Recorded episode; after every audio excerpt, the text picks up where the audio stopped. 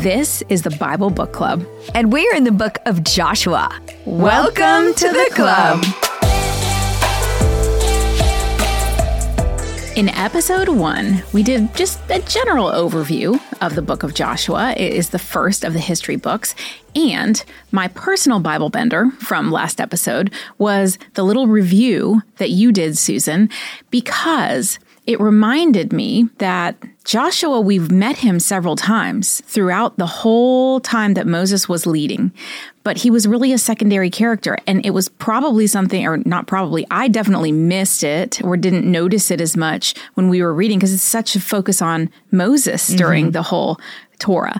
And so Joshua has been being schooled and has learned from the best of the best, and he is now ready. He's ready to take on this next challenge as he moves into the promised land and leads these people.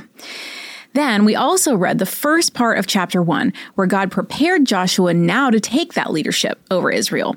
God's message is clear, and it echoes what Moses had already told Joshua right before he died Be strong and courageous, as I was with Moses, so I will be with you. I will never leave you or forsake you. One of the greatest and pro- possibly one of the most quoted yes, yes. in the Bible. Yes, it's a good one. Well, the book of Joshua is the story of how Joshua led the Israelites to conquer the evil Canaanites and settle in the land God promised to Abraham. And that is where we begin today.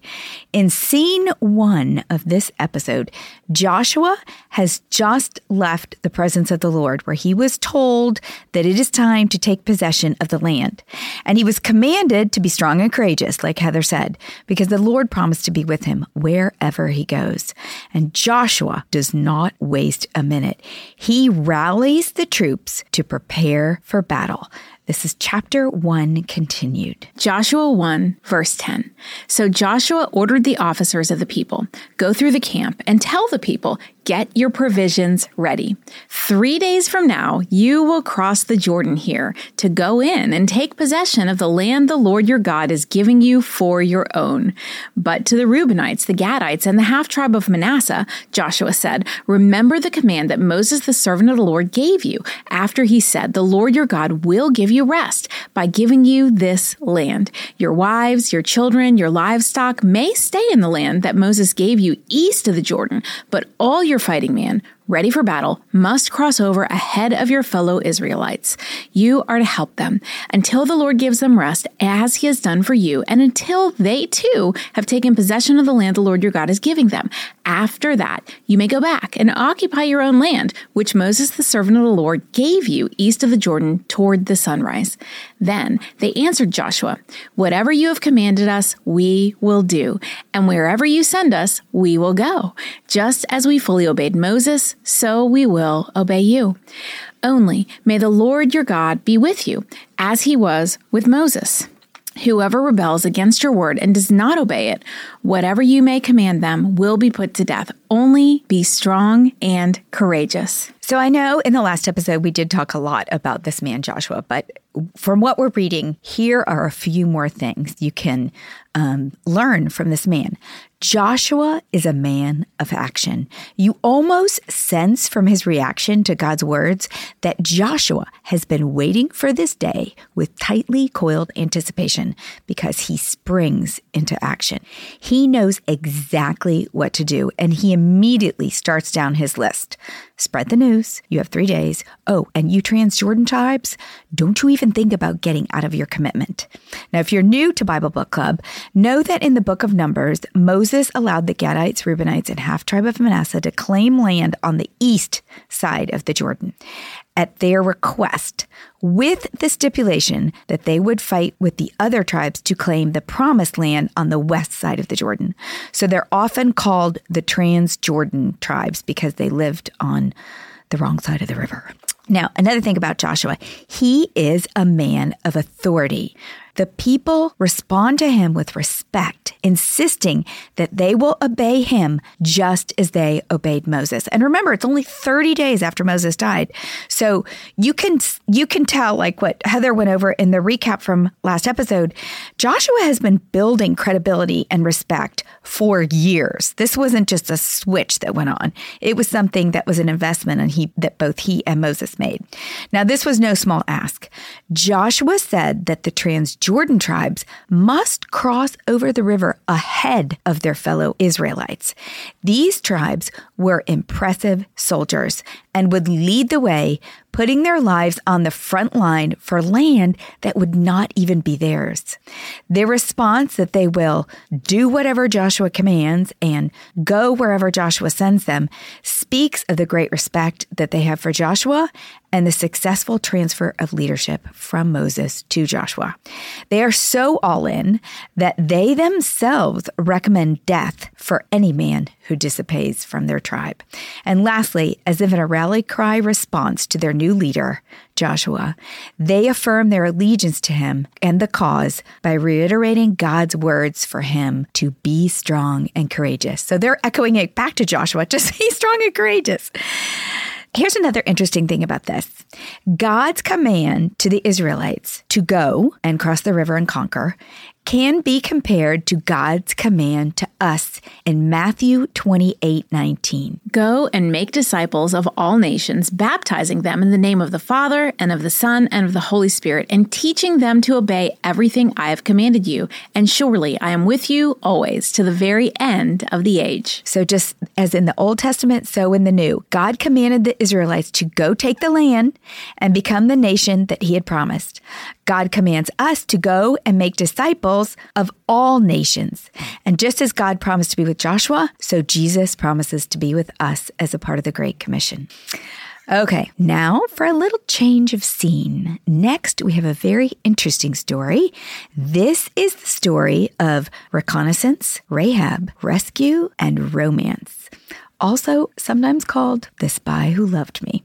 Yes, there is romance in the Bible. Not a lot, I admit, but this is one story that has movie potential. We just need a strong supporting actor for this next scene. Um, because, you know, I already picked Henry Cavill for Joshua, but Joshua's not in this next scene. Um, this romance is not about him, but about a different spy. So, who are the main characters in this next story? Well, Rahab is the star, and I'll cover her in a minute because she's fascinating. But there are also two spies that are featured one of whom might be the spy that loved Rahab. Unfortunately, Joshua does not give us the names of these two spies, so there is no way this side of heaven to know for sure who these spies were. However, there are assumptions and one strong clue in the New Testament. Now, here are the two common theories about who the spies might be. The Jewish rabbis believe that the spies were Phineas and Caleb. Now, Phineas was the grandson of Aaron, and he became the third high priest when his father Eleazar dies in Joshua chapter 24, ahead of us. Caleb had been with Joshua in the first spy expedition over 40 years ago when Moses sent 12 spies, one from each tribe, to scope out the land. Now, Phineas is from the tribe of Levi, and Caleb is from the tribe of Judah. So it makes sense that the two most important tribes are represented in these two men. However, it is not probable that Joshua would send a priest of Phineas's rank on such a dangerous expedition because he was the heir to the high priesthood, which is the highest priesthood of all, and was highly trained to take over when his father dies. So why would Joshua send him on this risky journey? Additionally, neither of them, Caleb or Phineas, were young men at this time. And in Joshua 6:23, we're going to read um, in a few episodes, it clearly says that. So the young men who had done the spying went in and brought out Rahab. So we know they were young, and that's the only descriptive word we kind of get about them at this point. But it rules out Caleb and Phineas. But if not them, then who? We can only guess. But remember, way back in Numbers 13, episode 7 of season 2, Bible Book Club, when Moses sent 12 spies to explore the land of Canaan, Joshua and Caleb were the only two spies of the 12 still alive today because they were faithful and did not rebel at the time. Now, Joshua is from the tribe of Ephraim, but Caleb was from the tribe of Judah. So it does make sense that Joshua would choose someone to replace the faithful Caleb, who's now older, from the tribe of Judah. They are the it tribe, the one from whom the Messiah will come. Possibly the other spy Joshua chose was someone he knew from his own tribe to replace himself on this spy trip. So it makes sense that one of the spies was from the tribe of Judah. Remember that because I'm going to get to it. And then possibly the other spy could have been someone Joshua chose from his own tribe that he knew well, the tribe of Ephraim, to replace he and Caleb from the original group. Now, no spy names are ever given in the Old Testament. However, in the New Testament, Matthew tells us that our girl Rahab, the rescuer of the spies, married Salmon, a prince or leader from the tribe of Judah. Therefore, it makes sense that maybe he was from the tribe of Judah because Caleb had been from the tribe of Judah. Now, Ellicott's commentary states this records are silent as to the marriage of Salmon with the harlot of Jericho. When they were compiled by the Jews, it was probably thought of as a plot rather than a glory because she was a harlot.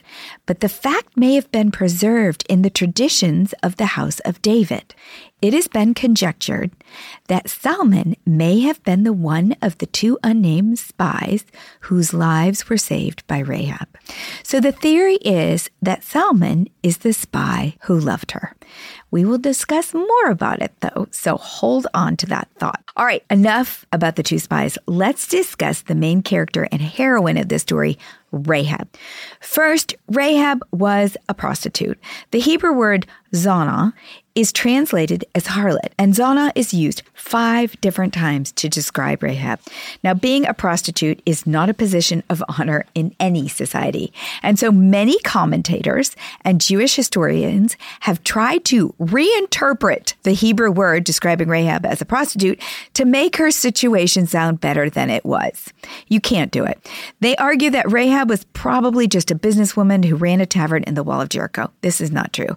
God made it very clear that he wanted to use a prostitute in this story. Why? Because Rahab is special despite her past, and so are we. God wants us to know that our place in society and our sin in the past does not prevent us from being used by God.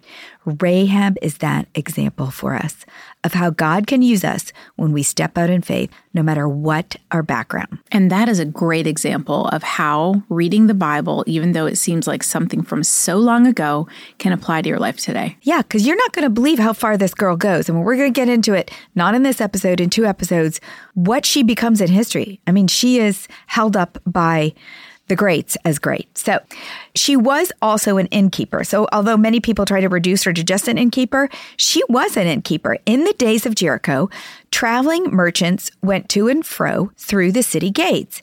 Therefore, the inns were often in the wall of the city, conveniently located for the arrival or departure of the merchants. And conveniently located for her brothel business. Exactly. Additionally, we know from receipts of inns during this period, they've actually found, like especially Roman receipts, that renting a bed at an inn often included the rental of a woman to go with the bed. Oh my.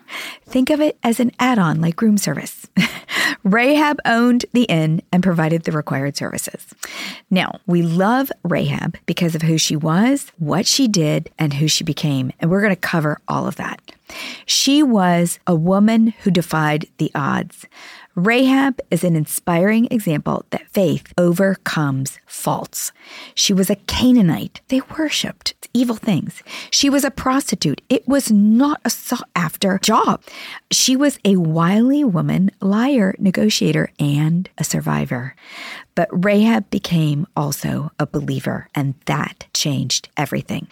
This is the story of Rahab and the rescue. Chapter 2 Then Joshua, son of Nun, secretly sent out two spies from Shittim.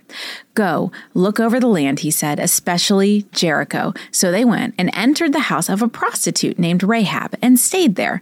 The king of Jericho was told, Look, some of the Israelites have come here tonight to spy out the land. So the king of Jericho sent this message to Rahab Bring out the men who came to you and entered your house, because they have come to spy out the whole land. But the woman had taken the two men and hidden them. She said, Yes, the men came to me, but I did not know where they had come from. At dusk, when it was time to close the city gate, they left. I don't know which way they went. Go after them quickly. You may be able to catch up to them.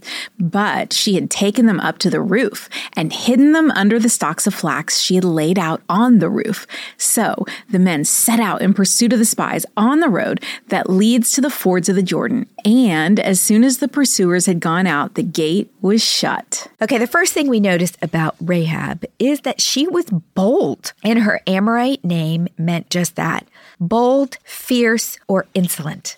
She owned her own inn despite the fact that she had to sell herself to do it. That's pretty bold. She was courageous to risk it all her inn, her job, her life to rescue these spies. The other thing we should notice about Rahab is that she was industrious and clever. Because she has flax that she uses to hide the spies and later uses a red cord, it is believed that Rahab may also have had another source of income as a linen manufacturer. If she that did, was the legitimate business, and then she had Yeah, the exactly. illegitimate business. No, she was behind. working day and night. That girl. Yeah.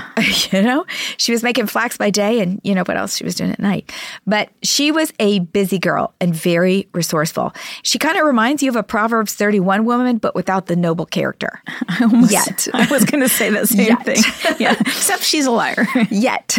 She's going to get there. She's definitely going to become a Proverbs 31 woman. There's hope for all of us. Now, I wish you could see this kind of drawing I found online of Jericho, but if you've been over, you know, anywhere in Europe in those old days, they usually built their villages up on hills, and they often, the hills got bigger because if they had a fire or anything, they just built on top of what was destroyed.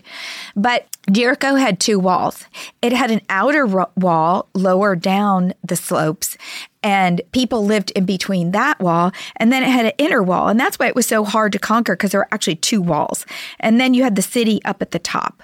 So the roof, her roof, she must have been in the outer wall because remember, they could see in her window the the cord. We're going to get to that part, but just no spoiler alert there.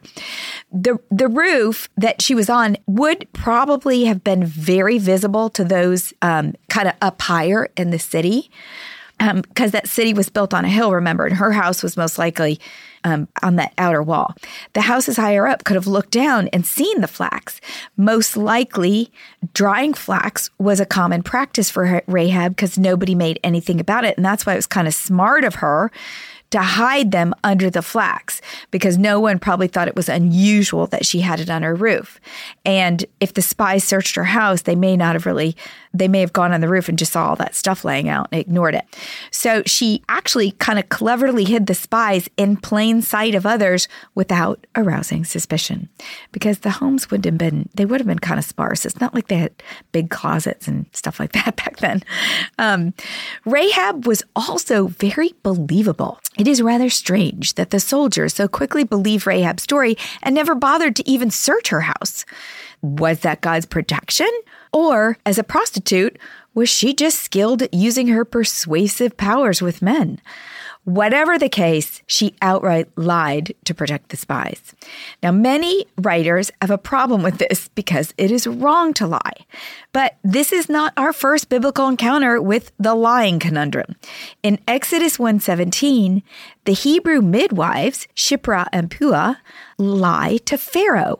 They had been told by Pharaoh to kill the Hebrew boys as they were being born which of course they did not do because they feared God more than Pharaoh. When Pharaoh questioned them, they lied.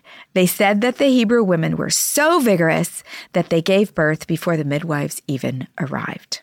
The Gospel Coalition justified these two examples of lying this way. And I like it because in both of these examples, God used these women. So clearly he was okay with them lying.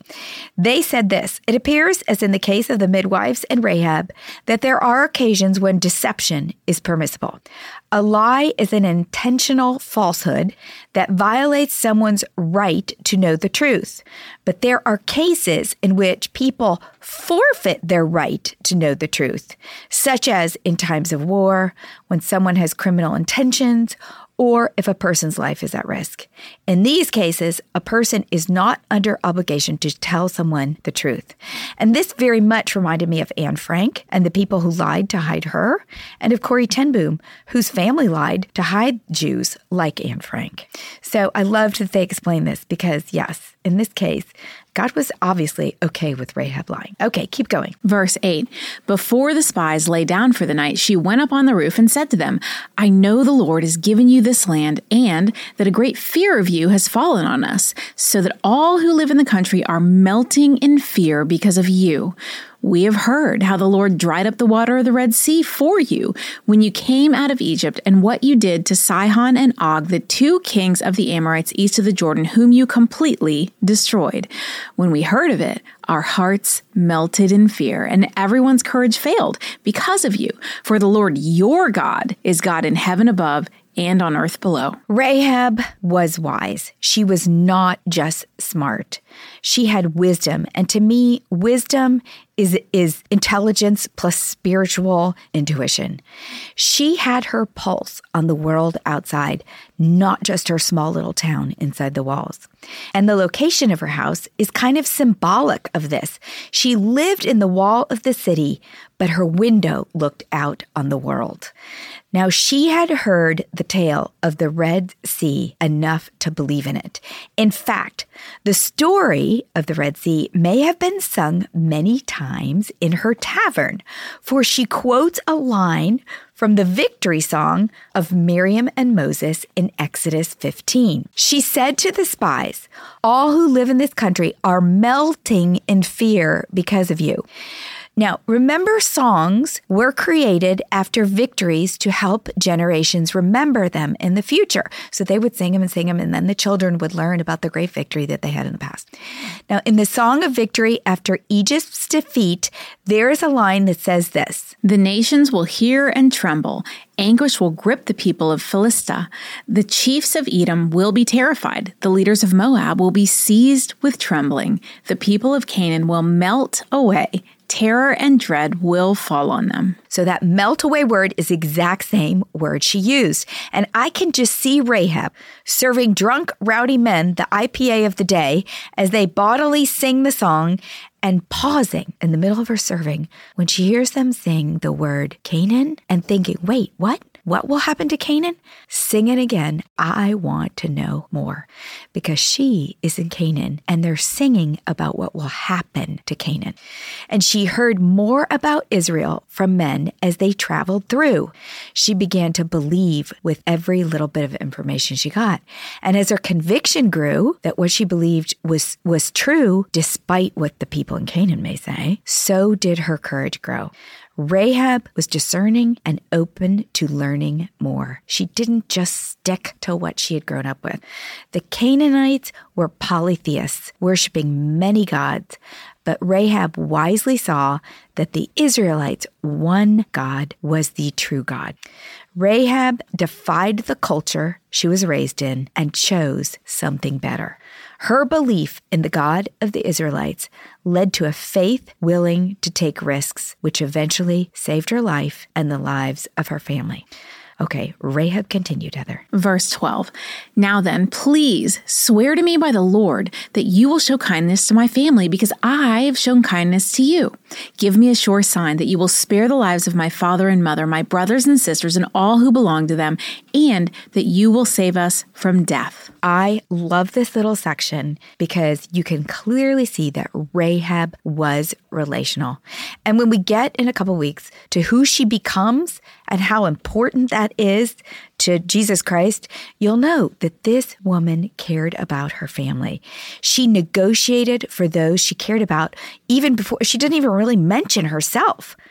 The inn was not her parents. They did not live with her, which may mean that they disapproved of her profession because it was unusual for a young woman to live without her family. And she must have been fairly young, as there is no mention of children until after she becomes grafted into Israel. Whatever the situation was with her family, she loved them and she negotiated for their lives as well as her own because she knew for sure that Canaan was going down and she was going to protect those who she loved. Now, Hesed is the word for kindness that Heather said twice in this verse. She says, Swear to me by the Lord that you will show kindness to my family because I have shown kindness to you. This Hesed is a super important word, and kindness does not begin to express it. It is an unusual but important Hebrew word that we will often read. So every time you read kindness or they acted kindly, think that this it is really this word because the Hebrew word hesed appears about 250 times in the Old Testament. Now, the concept of hesed is difficult to grasp. In fact, whole books have been written about it. It is a word that no one single English word can convey accurately. Hesed is a type of love that includes covenantal loyalty, so it's super deep and relational, faithfulness, kindness, goodness, mercy, and compassion. It is usually based on a relationship that had a prior history, and it usually requires an action. It is usually performed by a more powerful person for a weaker person, and it is a voluntary act of extraordinary mercy or generosity.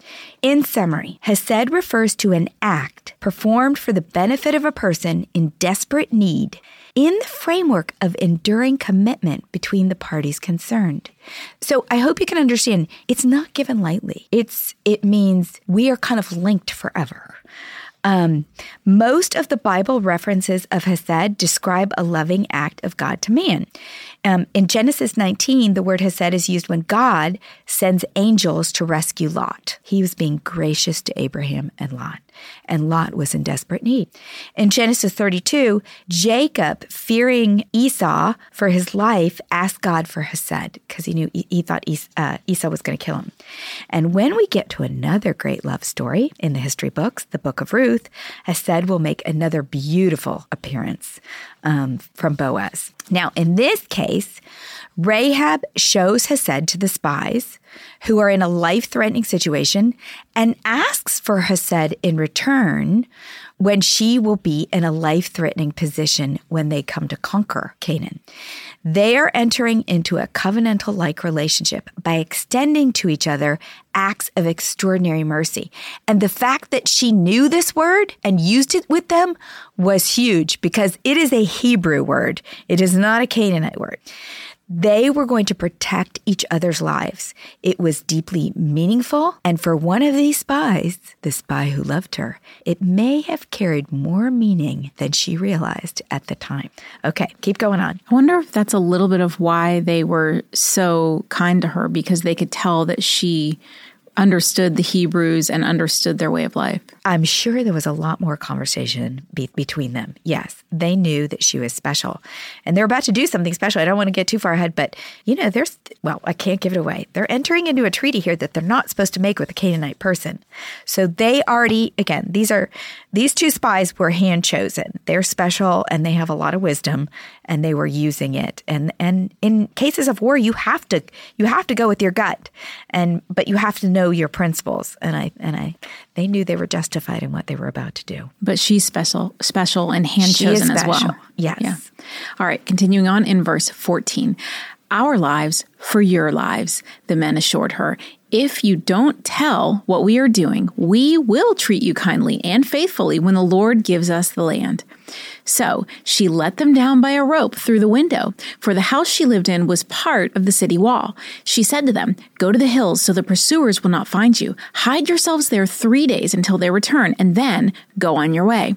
Now the men had said to her, This oath you made us swear will not be binding on us unless, when we enter the land, you have tied this scarlet cord in the window through which you let us down And unless you have brought your father and mother, your brothers, and all your family into your house. If any of them go outside your house onto the street, their blood will be on their own heads. We will not be responsible. As for those who are in the house with you, their blood will be on our head if a hand is laid on them. But if you tell what we are doing, we will be released from the oath you made us swear. Agreed, she replied. Let it be as you say. Rahab was not just a risk taker, she was a rule breaker. She broke the rules of the Canaanites and defied the Canaanite king of Jericho by lying about the spies. And she broke God's rule as a Canaanite survivor. So let me explain this. God had commanded the Israelites to make no Canaanite treaties and leave no Canaanite survivors in the promised land in Deuteronomy 7 and again in Deuteronomy chapter 20.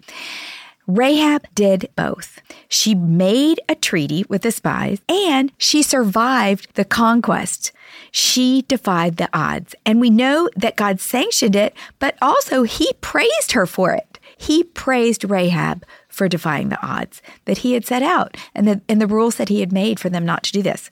Now, Paul tells us why in Hebrews 11:31. He said this, By faith, the prostitute Rahab, because she welcomed the spies, was not killed with those who were disobedient or unbelieving. It was her faith that saved her. So God looked down and he saw this girl and he said, She really believes. She's going to come out. Imagine that they're not going to kill her. I told them to, but they're not going to. They're going to see it. I see it. She gets to live. With Rahab's confession of faith, she ceased to be a Canaanite, choosing instead to unite herself with the Israelites and with God. Continuing on in verse 21 So she sent them away, and they departed. And she tied the scarlet cord in the window. The scarlet cord should strike a chord because just as Rahab and her family were saved by the red cord in the window, the Hebrew slaves in Egypt were saved by the red blood of the lamb on the door, and we are saved by the red blood of Jesus as he hung on the cross. Now, I do want to say this about the cord and Jericho because I spiraled out on this and we could have really turned this episode into two or three episodes if I kept going. But Jericho, if you Google pictures and you can actually watch a video because there have been archaeological digs of Jericho, um, like I said, was built up in this hill and these two walls. And that was the hard part. You couldn't get in. They closed the gates, they opened the gates, there was so much control. But what happened is, like I pictured they marched around, you know, and we're going to read about this next week, and it just like the whole thing crumbled. And what they said happened is the base of the hill was kind of a, a, a, stone rampart built up, and then the city was built up on top of that. And on top of the stone rampart were these brick walls. The first wall for the outer one, and then another brick wall on the inner one. And what they said happened was when they marched around, the bricks fell and actually created a crumbled ramp for people to run up and conquer. And it probably didn't crumble in every place, you know, so it created these ramps for them to run up into the city. And that's how they conquered it. So it, it's not like only her little part of the wall was standing. You know what I mean? That's how I always pictured it. Okay, like everything around the whole city crumbles except for her little part of the wall. No, it probably wasn't the whole wall that crumbled. But it is fun to look, um, watch the video about the archaeological dig, how they find these bricks at the bottom, and that's how they figured out, oh, this is how they got in. The bricks then became a ramp. So, a little aside there. Continuing on in verse 22 When they left, they went into the hills and stayed there three days until the pursuers had searched all along the road and returned without finding them. Then the two men started back. They went down out of the hills, forded the river, and came to Joshua, son of Nun, and told him everything that had happened to them. They said to Joshua, The Lord has surely given the whole land into our hands all the people are melting in fear because of us. All right, Rahab and her family are still on the wall. The spies are back in the camp. Joshua seems totally cool with the whole thing. And we are back to our main man, Joshua, and out of time in this episode. To find out how Rahab's story ends and more about the mysterious Salmon, the spy we think who loved her, you will have to wait until chapter six, the episode after the next one. Well, this is a cliffhanger. I feel like I'm watching like one of those shows that drops only weekly. This whole episode, I was playing in my head the spy who loved me from the movie, you know, and and it did remind me of her because there is one stanza that kind of fits Rahab. Yeah, I can't wait. I wish I was binging Bible maybe Book Club James right now. Bond needs to be. Maybe James Bond needs to be our um our uh, Solomon. Which James Bond would he be? He'd have to be the old one. Pierce Brosnan. Brosnan, No, right? because the spy who loved me was the one before it. What was his name? Oh, Roger Moore. Yes, it was Roger Moore. But it would have to be back when they were young. yeah, it'd have to be a because, young yeah. Roger Moore. Yeah.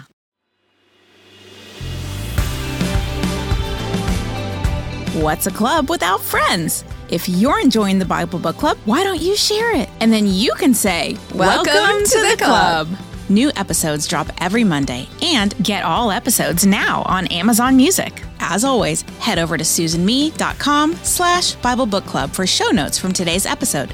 Bible Book Club is hosted by Susan Merrill and Heather Rubio, edited by Buck Buchanan, produced by Hayley Mawat.